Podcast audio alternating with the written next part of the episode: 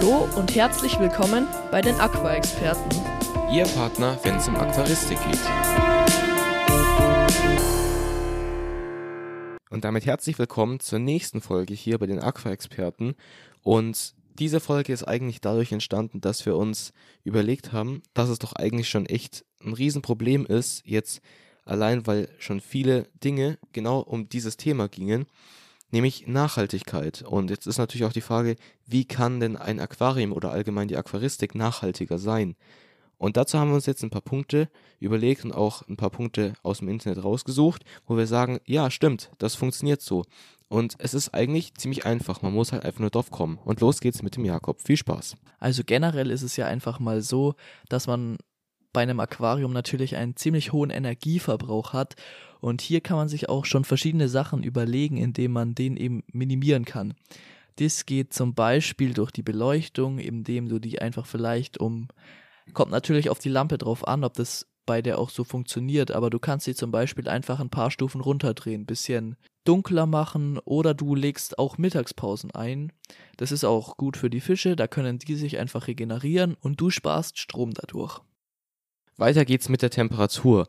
Und ich weiß nicht, wie ihr das seht, aber die Temperatur ein paar Grad runterdrehen ist eigentlich auch immer ganz gut, weil so die Temperaturabstände, die die Fische immer brauchen, ganz klassisch eigentlich zum Beispiel 24 bis 26 Grad, das ist ein breites Spektrum. Und wenn du jetzt 26 hast, dann mach halt 24 zum Beispiel. Also dreh es ein bisschen runter und vor allem, was ich jetzt auch mal ausprobiert habe, ist, dass du mit einer Zeitschaltuhr auch nachts den Heizstab ausschaltest, weil das tut auch dem Immunsystem von den Fischen gut und mit dazu sparst du dir auch weiterhin Strom.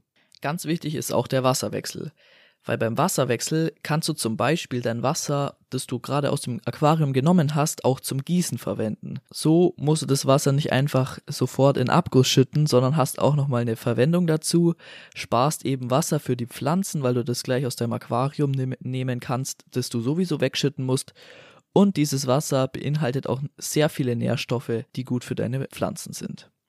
Unser nächster Punkt ist Zuchtprogramme und dabei kann man auch sagen, das ist wirklich wichtig. Also wenn möglich, dann solltet ihr unbedingt Aquaristikvereine unterstützen und auch Organisationen, die sich dafür einsetzen, dass bedrohte Arten erhalten bleiben und auch Fische nachgezüchtet werden, die halt wirklich kurz davor sind, nicht mehr zu existieren.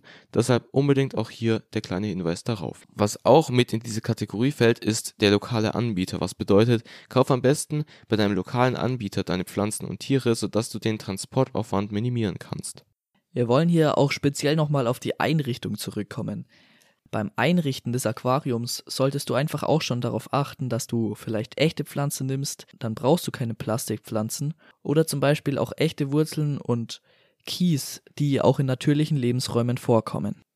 Der nächste Punkt ist, glaube ich, eigentlich selbsterklärend, weil natürlich ist es nicht gut, auf Chemikalien zurückzugreifen und, und man muss ganz ehrlich sagen, auch in unseren Erfahrungen, wir beide betreiben jetzt unser Aquarien schon locker zwei Jahre und haben bisher kein einziges Mal irgendwie eine Chemikalie verwendet und es funktioniert einfach super. Von dem her, schmeißt die Chemikalien weg, solltet ihr welche haben, weil es funktioniert auch ohne. Hallo, hallo, einmal ganz kurz aus dem Schnitt. Ja, an der Stelle ist jetzt auch die Folge vorbei und es ist jetzt etwas passiert, was uns bisher noch nie passiert ist, und zwar, wir haben echt das Outro vergessen. Ich weiß auch nicht, wie sowas jetzt, ja, passieren kann, aber da mache ich das jetzt an der Stelle. Vielen Dank, dass du jetzt hier auch diese Folge wieder angehört hast und wir hoffen, sie hat euch gefallen. Das war jetzt hier auch nur eine etwas kürzere Folge, da wir versucht haben, euch ein paar Punkte zu erklären, wie kann man denn ein Aquarium jetzt wirklich nachhaltiger betreiben? Denn in der heutigen Zeit ist es halt doch wichtig und überall hörst du Nachhaltigkeit, Nachhaltigkeit. Deswegen, ja, hoffen wir, dass euch jetzt diese Folge hier super gut gefallen hat. Und damit sagen wir auch schon Tschüss und bis zum nächsten Mal. Euer Simon und Jakob.